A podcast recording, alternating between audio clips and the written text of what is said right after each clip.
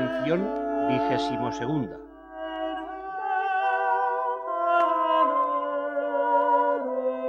Este amoroso pastor y esposo del alma es admirable cosa de ver el placer que tiene y gozo de ver al alma ya así ganada y perfeccionada, puesta en sus hombros y asida con sus manos en esta deseada junta y unión.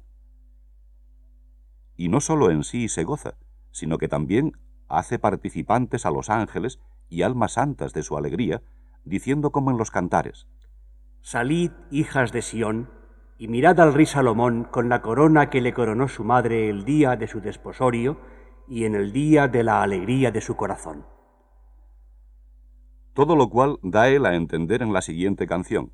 Entrado sea la esposa en el ameno huerto deseado, y a su sabor reposa el cuello reclinado sobre los dulces brazos del amado. Habla el esposo llamando ya esposa al alma, y dice dos cosas.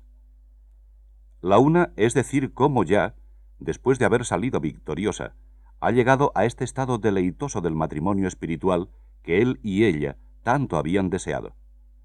Y la segunda es contar las propiedades del dicho estado.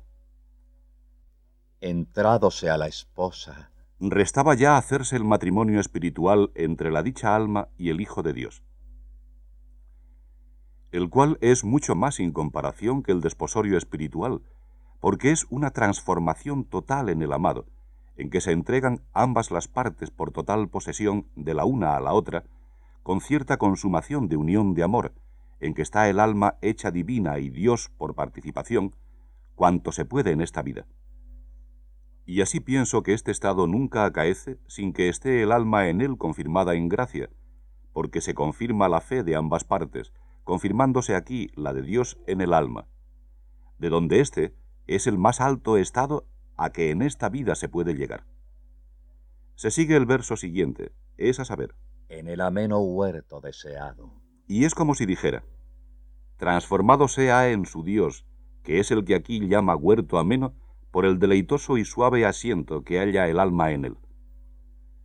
A este huerto de llena transformación, el cual es ya gozo y deleite y gloria de matrimonio espiritual, no se viene sin pasar primero por el desposorio espiritual y por el amor leal y común de desposados. De esta alma se verifica aquello que dice San Pablo. Vivo ya no yo, pero vive en mí Cristo.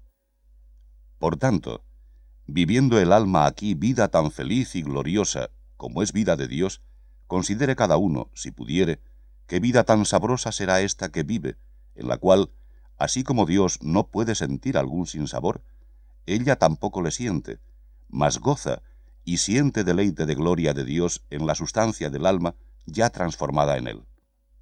Y por eso se sigue el verso siguiente. Y a su sabor reposa el cuello reclinado. El cuello significa aquí la fortaleza del alma, mediante la cual se hace esta junta y unión entre ella y el esposo, porque no podría el alma sufrir tan estrecho abrazo si no estuviese ya muy fuerte. Y porque en esta fortaleza trabajó el alma, y obró las virtudes, y venció los vicios, justo es que en aquello que venció y trabajó repose. El cuello reclinado sobre los dulces brazos del amado.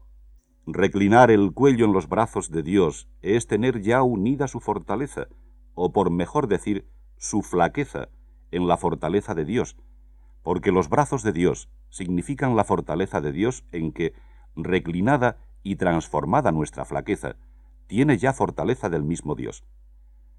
En este estado, ni demonio, ni carne, ni mundo, ni apetitos molestan, porque aquí se cumple lo que también se dice en los cantares.